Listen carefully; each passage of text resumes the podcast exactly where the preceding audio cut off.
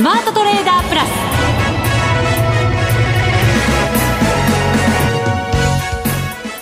全国のリスナーの皆さんこんにちは。内田まさです。この時間はザ・スマートトレーダープラスをお送りしていきます。この方をご紹介しましょう。国際テクニカルアナリスト福永博之さんです。こんにちは。よろしくお願いします。よろしくお願いしますえー、さて日経平均株価ですが今日は200円76銭高の2万7782円42銭で大引けとなりました。昨日が400円近く下げてますのでね、はい、今日の戻りをどのように判断すればいいのかということになりますけれども。うんそうですね、はい、まあ、でも、あのえー、海外市場といいましょうか、まあ、FOMC があの、はい、なんとか無事にあの通過しましてですね、うんでまあ、市場予想通りといいましょうか、何もあの現状維持のままで変わらず、はい、はいまあ、ちょっとやっぱり、あのー、6月は過剰に反応しすぎたんですかね。かもしれないですね、えー、ただ、どうなんでしょうね、これ、ドル売りの方に振られてるんですかね、やっぱそういうことなんですか？そうですね、はい、やっぱりあのドルの方が結果的にはあの売られる展開になってしまって、はい、であとアメリカ株で考えますと、あのまあ、ナスダックだとか、うん、あのハイテクのところは高かったんですが、まあ、ニューヨークダウはまあ反落、S&P500 ももう本当に小幅ですけどもね。あの反落ということで、はい、まあ、あの最高値圏にある中であの少しこう売られるというのがあっても、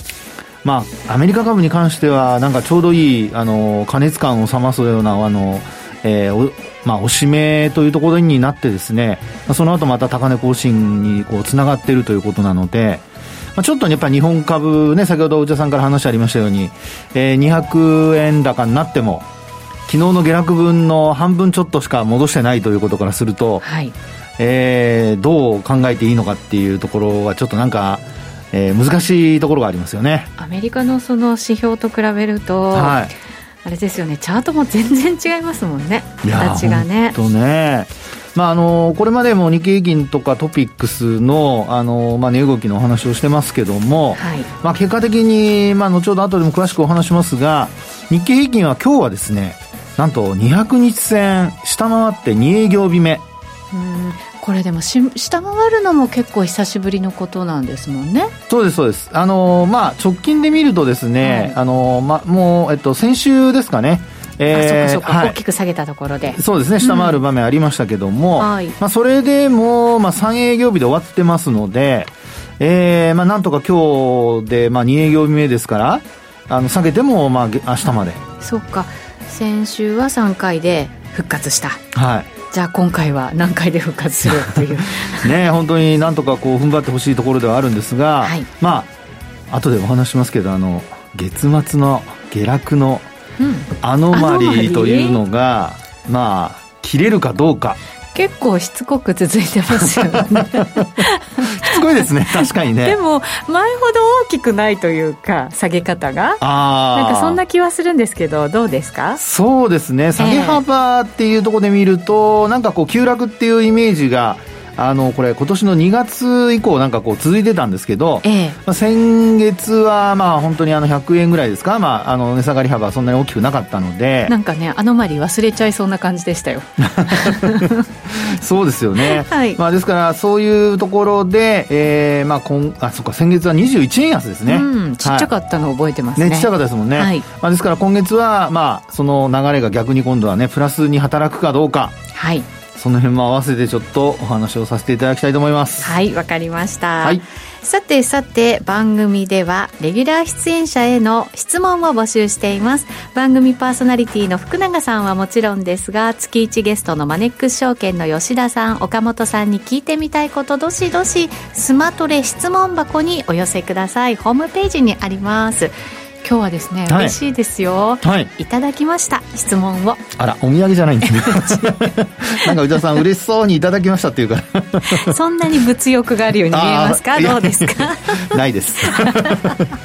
はい、否定しておかないと後が怖いっていう 感じでしたけどね。はい、ありがとうございます。はい、後ほどのコーナーで、はい、お答えいただきたいと思いますので、はい、福永さん覚悟してお願いいたします。はい、そうしました。はい、それでは番組を進めていきましょう。この番組を盛り上げていただくのはリスナーの皆様です。プラスになるトレーダーになるために必要なテクニック、心構えなどを今日も身につけましょう。どうぞ最後まで番組にお付き合いください。この番組はマネックス証券の提供でお送りします。スマートトレーダー計画、よーい、ドンさあ、それではまずは福永さんに引き続き株式相場の分析をしていただきましょう。改めて日経平均200円高で今日は終わっています。27,782円42銭です。はい。えー、200円高の割にはですね、先ほどもお話しましたように、200日移動平均線、今日の値が、まあ、終値で27,804円。で、終値が、まあ、現物の指数の終値が27,782円。ですから、もうちょっと届いてないというところですかね。はい。22円ほど届かなかったというところなんですけど。22円か。はい。うん、で、一応まあ5日線は上回って、もう本当に狭いですね。5日と202線の間で今日は動いて終えたという。確かにこう、実態ちっちゃいローソク足ですもんね。そうですよね。うん、まあ高値安値でも百数十円、160円ぐらいですか？まあそのぐらいしかなかったっていうところだと思いますが。はい。まあでも、あの、終値で見ますと今日の高値圏で終えたっていうところなので、えー、昨日の下落から、まあ今日は、あの、戻しているというところではあるんですが、まあ先ほども話しましたように、200日線上回ってないというか、下回ったままの状態が、まあ2営業日続いているというところになりますね。ただし、本当に5番になって今日の高値つけるような動きですから、はい、引け味としては本当悪くないのかなっていう感じがしますね。そうですね。うん、で、まあ、決算発表も始まってますし、えー、あの、個別株では結構賑わってる銘柄もあると思いますよね。で、まあ、そうした中で、あの、指数ということで考えますと、今日はあの、やはりこれまで、まあ、今週に入ってからちょっとこう、上値の重しになっていた、えっ、ー、と、アジア市場ですね。はい。まあ、特にこの香港、ハンセンだとか、あと上海総合室。で、まあ、上海に関しては、やっぱり中国当局のですね、えー、規制強化ということが嫌気されたというようなことで、まあ、特にあの IT 企業ですよね。えー、そういったところに、あの、規制を、まあ、強化するというようなことがですね、まあ、ちょっと警戒されたというところで。はい、そうですね。はい。えー、で、上海に関しては、ここまで4日間下げてきて、はい、今日は5日ぶりの反発。そうです。そして、香港、反戦指数も下げ大きかったんですけれども、えっ、ー、と、昨日から反発してまして、今日で続伸、しかも結構上がってますよ。今日3%近く上がってます。そうですね。はい。というところでですね、まあ、その辺がやっぱり、あのー、まあ、海安心感につながって、うん、で、まあ、5番に入って、あのー、今、内田さんの話にあったように、今日の高値近辺で終えたというところですかね。はい、で、あともう一つ、まあ、個別株の商いが膨らんでるっていうところもあると思うんですが、売買代金が今週月曜日、一旦2兆円下回ったんですけど、今日は2兆5千億円までちょっと膨らんでましてですね。はい。はい。まあ、ようやくなんか決算発表を受けて、えー、売買代金も膨らんできてというような、まあ、そういうちょっとこう、動きになってきたのかなというところでしょうかね。うん、はい。はい。で、まあ、特に今日、売買代金トップの、あの、まあ、ソフトバンクグループなんですけど、第2位がレーザーテック、あ、ごめんなさい、第3位ですね。あの、第2位が、あの、日経、あの、レバレッジ ETF なんですけど、はい。まあ、あの、ETF を除くと、まあ、第2位というのがレーザーテック。それからあとソニーグループが、まあ、4位ということなんですが、まあ、倍までいかないまでもですね、レーザーテックの、まあ、あ1.8倍とか1.9倍ぐらいまで、あの、ソフトバンクグループ、商い膨らんでるんですね。はい。で、株価も、まあ、あの、4%以上上がってるんですけど、まあ、やっぱりあの、投資、ファンドを結構持ってるということもあってですね、まあ、中国株の、あの、戻しというのが、まあ、結構、あの、効いてきたっていうところじゃないかなと。今回も連動してましたよね。そうですよね。ねはい。で、あの、そうした中でですね、先ほども話ありましたように、あの、まあ、えー、戻し、あの、今日の戻しをどう判断するかというところなんですが、はい。まあ、やっぱりですね、日経金で見ると、200日移動平均線を上回ってこれないっていうところに、ちょっと、あの、弱さを感じるんですよね。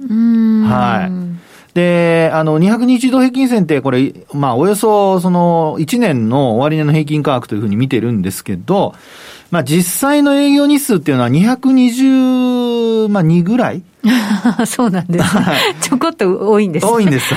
多いんです。はい。なので、まあ、200日移動平均線というとですね、まあ、1年弱ぐらいっていうふうに考えた方がいいかもしれないです。はい。ただ、それは、あの、終値の平均価格なので、まあ、これを下回ってるってことはですよ。あの、ETF、まあ、あの、もちろんどこで買ったかにも全然よるんですが、これ下回ってくると、やっぱり、あの、評価損で見るとですね、終値の平均価格下回ってるっていうようなことが、まあ、ちょっと意識されるかなと。いうところではありますね。はい。で、ただもう一つ、あの、移動平均線上回ったか下回ったかだけじゃなくて、見なきゃいけないのが、あの、移動平均線の向きなんですけど、はい。200日移動平均線の向きはまだまだ上向きが続きます。はい。はい。ですので、まあ、できればですよ、あの、前回、えー、まあ、3日、3営業日で、えー、200日線上回復したように、できれば、まあ、ああ、明日、まあ、下げたとしてもですね、来週には、まあ、あプラスで、なおかつ200日線を上回るというような状況が、えー、まあ、起こってほしいなっていうところではありますね。そうですね。はい。あの、形的には日経平均もトピックスも、あとこの番組でよく取り上げる日経500も、はい、先週の安値を下回らないで止まってるじゃないですか。はい。だから、なんとなく安心感っていうのも、少しあるんですけど、それは持っちゃいけない安心感なんですかね？いや、あの、そんなことないと思いますよ。お茶さんの安心感、まあ、そのまま皆さんも持ってもらっても、私は今のところ問題ないと思うんですけど。うん、今のところ？今のところ。はい、なんかつきましたね。いやいやいや、はい、あのですね、あのー、まあ、今出た日経500なんですけど、こちらはその200日線を一応上回った状態で、はい、で今日は5日線と、それから75とか25日線に挟まれて終えてるんですよね。うん、ですから、あの、持ち合いが続いているという状況なので、えー、まあ、その200日線を下回っている日経平均と比べてもですね、株価的にはまあ、まあ、大体こう中間の位置にあるっていうような、そんな状況じゃないかなと思いますけどね。はい。はい。ですから、あのー、指数を私がこう日経平均だけで判断せずに、トピックスだとか日経500だとかですね、まあそういったその、まあ指数も合わせて見るようにしている理由は、まあ内田さんが今、あのー、まあ話してくれたように、あるいは質問してくれたように、あの、それぞれのやっぱり指数と移動平均線の位置関係ですよね。はい。まあこれあの、えー、なぜそれを見るかというと、やっぱり含まれている銘柄が違いますので、うん、でそうした中で、えー、まあ一番形がいいのが、まあ、あの、トピックスということになりますから、形がいいというのは、その200日移動平均線との値幅、乖離が結構大きいので、そういう意味では、あの、よく言う、その下落した時の、あの、下げ余地がまだあると。はい。あの、トレンドが変わるまでには下げ余地がまだあるということなの下げ余地がある。はい。はい、なのでですね、ええー、まあそういう意味では、あの、日経平均が一番その移動平均線を下回っていて、トレンドが変わりつつあって、で、一方で、えー、日経500とにあのトピックスを比較すると、トピックスの方がですね、にあの200日移動平均線よりもだいぶ乖離があって、一番まあ下げ余地があると。はい、まあ、下げ落ちがあるっていうのは、まあ、悪い方にも捉えられますが、まあ、一方で下げてもそれだけ耐えられるっていうことになるので、トレンドが変わるまでにはね。ポジティブな捉え方すればいいんですか？あの、別にオリンピックやってるからじゃないですよ。あの、ポジティブに考えていいんじゃないでしょうかね。ただ、ですか。えー、ですからこれでもし下げ余地があるって言ってて、それを、まあ、要はその値幅全部下げちゃったと。はい。いうふうになると、これは結構大変なことになってくるので、まあそういう意味では、あの、トピックスの下げ、えー、の下げ幅が大きくなってくると、結構、あのまあ、全体的にトレンド転換になりやすい。あの、福永さん、下の目線の話がちょっと多いような感じするんですけど、ええ上値の余地とか上、上に行く。可能性とか、そういうのは、どんなふうにお考えなんでしょうね。あのですね、はい、これあの、なぜそういう話をしているかというと、はい、移動平均線が、あの、200日線は上向きなんですけど、他の移動平均線が下向きなんですよ。で、25日も75日も、これはあの、3指数ともに下向きなので、はい、そういう意味では中長期の、短期的には5日線上向きなんですけどね、中長期の、あの、トレンド、まあ、中短期と言った方がいいのかな。まあ、あの、5日は超短期だとすれば、まあ、中短期4本移動平均線を入れた場合、そうなると、まあ、あの、目先の、例えば1ヶ月だとかの移動平均線、あるいは3ヶ月の移動平均線なんかを見ると下向きなので、まあ、下方向に動いているというふうに、まずは考えるっていうのが、まあ、あの、テクニカル分析から見たセオリーですね。あの、メール1個取り上げていいですか？はい、どうぞ。はい、私の気持ちを代弁してくれるかのような質問が届いておりますのでね。そんな、先ほどのあの話ですね。はい、そうです、そうです、はい、ご紹介しましょうね。えっ、ー、と、ペンネーム、COD さんからいただきました、はい、ありがとうございます。会社員の方ということですから、もしかしたらこの後、ね、番組聞いてくださるかもしれませんけれども、ねはい、はい。いつもお二人の掛け合いを楽しみに聞いています。ありがとうございます。とても基本的なことについて質問します。よく移動平均が上値を抑える、または下値のサポートになると聞きますけれども、なぜ平均値が蓋をしたり、サポートになったりするのでしょうか？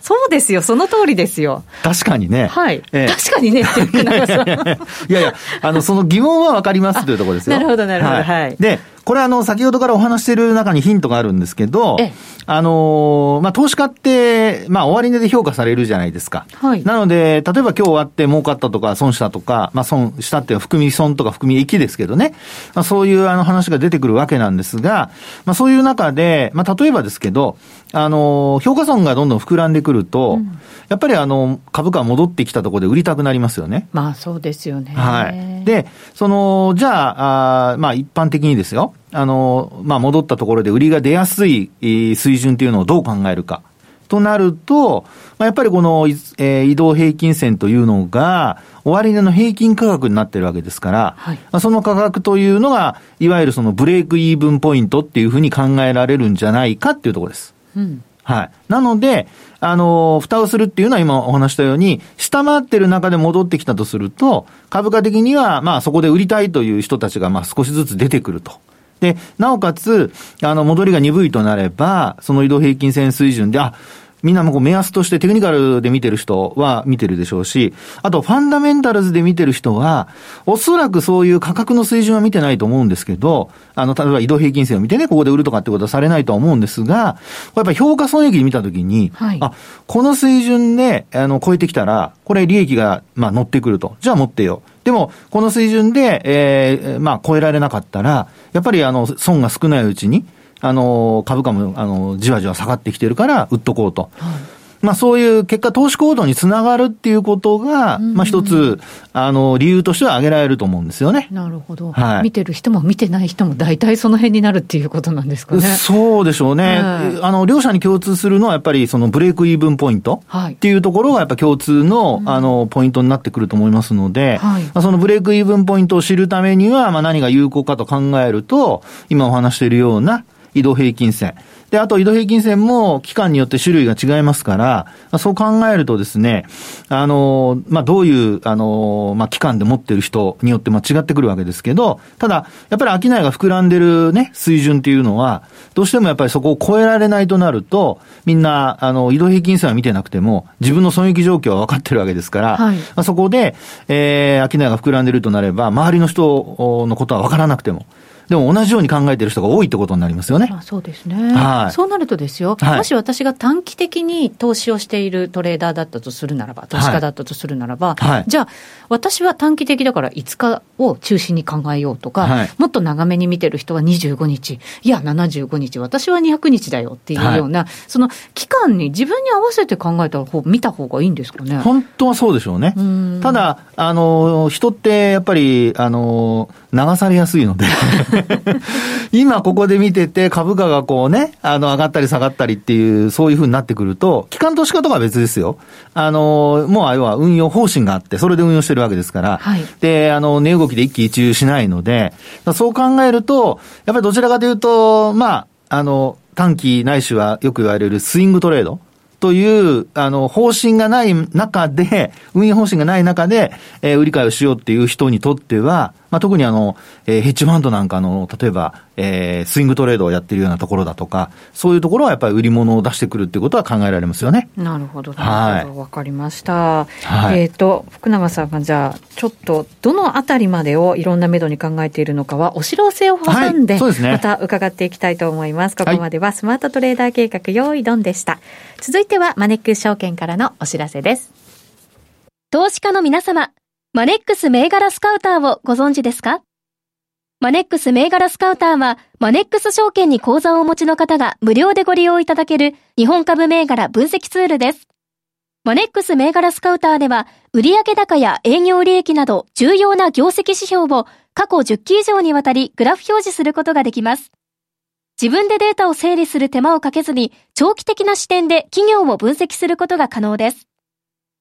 また、マネックス銘柄スカウターには、10年スクリーニングという機能がございます。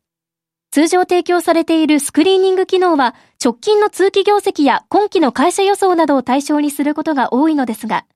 10年スクリーニングなら過去10年間の業績や直近の四半期業績での銘柄選びが可能なので、長期視点で自分に合った銘柄を探し出すことができます。さらに、マネックス銘柄スカウターはスマートフォンへの表示最適化も行っているので、外出先などでも場所を選ばずスムーズに銘柄分析を行っていただけます。また、マネックス銘柄スカウターの活用術も、マネックス証券のセミナーやホームページで紹介していますので、ぜひご覧ください。マネックス銘柄スカウターは、マネックス証券に口座を開設いただくと、無料でご利用いただけます。マネックス証券の口座は、無料で開設できます。日本株投資の強い味方、マネックス銘柄スカウターをぜひお試しください。マネックス証券での取引に関する重要事項。マネックス証券が扱う商品などには価格変動などにより元本喪失、元本超過損が生じる恐れがあります。投資にあたっては契約締結前交付書面、目論見書の内容を十分にお読みください。マネックス証券株式会社、金融商品取引業者、関東財務局長、金賞第165号。ザスマートトレーダープラス今週のハイライトさあ、それでは引き続き福永さんにお話伺っていきましょう。この前のコーナーでは一体いくらまで行く可能性があるのか結論が出ておりませんでしたので この質問のところに頼ってみようかなと思いますよ。はい、ペンネームがですね、福永さん教えてくださいさんです。はい、ありがとうございます。はい。えー、こんなお名前つけてくださってますので、しっかり答えていただきましょう。えー、読みますね。はい。失礼ながら、失礼ながら、福永さん 福永さんの予感はすごいと、勘はすごいと思っています。勘だそうです。勘ですね。勘はすごいと思っています。テクニカル分析のプロプラス予感はすごい。褒められてるんですよ。いや、褒めていただいてます。はい、ありがとうございます。はい、で、下ではいくらですか？という コメントがす。ですね。すごいですね。一応ご自身の予想も書いてくださっていて、は いええ、2万7千円くらいがコンセンサスですが、私は2万5千円割れもと、私の勘が言うのですが、いかがでしょうか？ということです。テクニカル判断ではなさそうですよ。ちょっとね。いや、まあ、ありがとうございます。本当にね、ご質問いただきまして。はい、で、あの、まあ、私の場合は一応根拠を持ってお話したいと思いますが。テクニカルという根拠がね。はい、テクニカルでね。勘ではなくね。勘ではないですよ。勘ではない。はい。で、あのー、まずは、私もですね、もしその下落が続くとすると、はい、あの、第一波はまあ2万7千円割れかなとは思ってはいるんですよ。2万7千円割れ。はい。はい、このまま下落が続いた場合ですね。で、まあ、あの、その根拠なんですけど、ええ、それは、まあ、あの、これまでも何度かお話したことがあるかもしれませんが、例えば、あの、長い、あの、期間のチャートから見るってことをお話したと思うんですけど、月足の、あの、移動平均線で見ると、まあ、私はあの12ヶ月だとか24ヶ月、それからあと60ヶ月というのを使って見てるんですね。はい、12ヶ月はまあ約1年。で、先ほどの200日移動平均線とほぼ近似値にはなるんですけど、これはあの月末の終値ということになるので、はい、あの、日々の終値とはまたちょっと違う値になるんですよね。期間的にはまあ似たような期間なんですけど、えー、で、そこで見るとですね、えー、12ヶ月移動平均線の今月、まあ明日で終わりますけども、一応今日29日までの終値で見ると26,936円。へえ、結構下にあるんですね。そうなんです。なのでですね、やっぱり皆さんが思ってらっしゃる、その2万7000円というのは、実はやっぱりこの、えー、移動平均線で見るとちょうど、12ヶ月移動平均線という1年、まあ、約1年の、まあ1年のですね、1年間の、えー、月末の終値の平均価格と。ですか？ら不思議ですよね。月末いっぱい下がってるからですかね。そんなことない。まあその可能性はありますね。そうですよね。えー、ただまあ、あの、下げたといっても1日だけですからね。続いてるのはね。で、はい、あとですね、その2万5千円ってこの方おっしゃってるんですけど、はい、次に、そのさっきお話した24ヶ月移動平均線を見てみると、うん実は2万4371円とかになってるんですよ。はあ、じゃあ2万5000円も割り込んで、さらに下までいっちゃうっていう。はいで、ただこれはほら、あの、月末の終値なので、あの、来月になるとまた今度数値は、今、ほら、移動平均線、株価の方が上にありますから、移動平均線より。はい、なので、あの、移動平均線の値は上昇してきます。ですから先ほどお話した12ヶ月移動平均線も少しずつ上昇してきますし、うん、えー、24ヶ月移動平均線、あと60ヶ月移動平均線も上昇してくるということになりますね。はい、結構じゃあ本当に長いもので見ると、はい、まだまだなんか上向きみたいな感じにはなるんですか？そうです。すなのでですね、上昇トレンドそのものは、まあ今のところ、あの、まあ、あ私がこうやってこれまでもいろいろとね、あの、上値が重たくなるっていう話をしましたけども、はい、あの、長期で見たトレンドに関しては、まだ上向きが続いていると。はあ、だからか、なんか下の話ばっかり福永さんするんですけど、あんまり悲壮感がないなと、はい、私、そんなに悲壮感のある話してます？いやいや、だからないなと思って、そうそう、ないなと思って、なんでかなと思ってたんですけど、はい、そんなね、もう本当ね、悲壮な時に悲壮な話しちゃうと、もう、とんでもなく、皆さんね、落ち込んじゃうじゃないですか。まあ、気に気に気を使っていただいて。いやいや、まあそういうわけじゃないです。あの、本当にそうなんですよね。上向きなので。ですから、あの、12ヶ月移動平均線割り込んで、もし下げ止まるようであれば、はい、あの、株価的にはですね、戻すっていうことが、まあ、上向きのままなので、考えられるわけですよ。ただ、はい、これあの、12ヶ月移動平均線を下回った状態が、先ほどまだ200日線下回った状態が何ヶ月か、何日か続くと、あの、ちょっと、あの、心配になってきますねって話をしましたけど、はい、これあの、えー、そうですね、年末ぐらいまで仮にですよ、えー、っと、今が7月ですよね。8、9、10、11、11月ぐらいまで仮にあの12ヶ月移動平均線線をですね、下回ったままになると、今度12ヶ月移動平均線が下向きに変わってきます。あらま。そうするとダメですね。あの、今横ばいで仮に行くとするじゃないですか。ええ、あるいは、あの、まあ、今の話は12ヶ月移動平均線下回ったっていう話をしてますけども、下回ったまま横ばいで行ったとすると、これあの、まあ、これまでの、あの、低い値が捨てられて、で、今の値と入れ替わるんですよね。はい。で、その途中、昨年の12月に急上昇したところ、うん、あ、ごめんなさい、11月だ。11月、はい。あの、ちょうどワクチン、ファイザーのワクチンが開発されたと。いうところと、あとバイデン大統領が、まあ、大統領選挙で勝利して、で、あの、最初のうちは、あの、下落してたんですけども、交換されて上がったと。はい、そういうところの値が捨てられて、今度はその、より低い値と入れ替わるんですよ。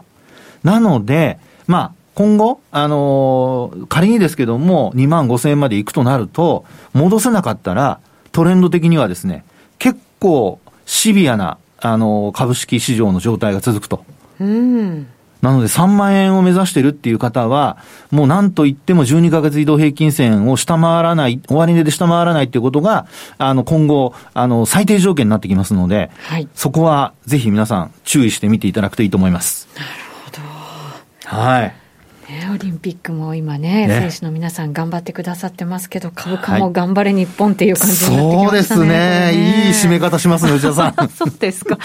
褒めて大丈夫ですか？頑張りましょう。はい、本当そうですね。応援しましょう。長期的にもちょっと踏ん張りどころに、その通りです。近づいてきてるぞというところなわけですね。はい、そうなります。なんとなく全体像見えてきたところで番組もお別れでございます。はい、ここまでのお相手は、福永博之と内田まさみでお送りしました。それでは皆さん、また来週この番組はマネックス証券の提供でお送りしました。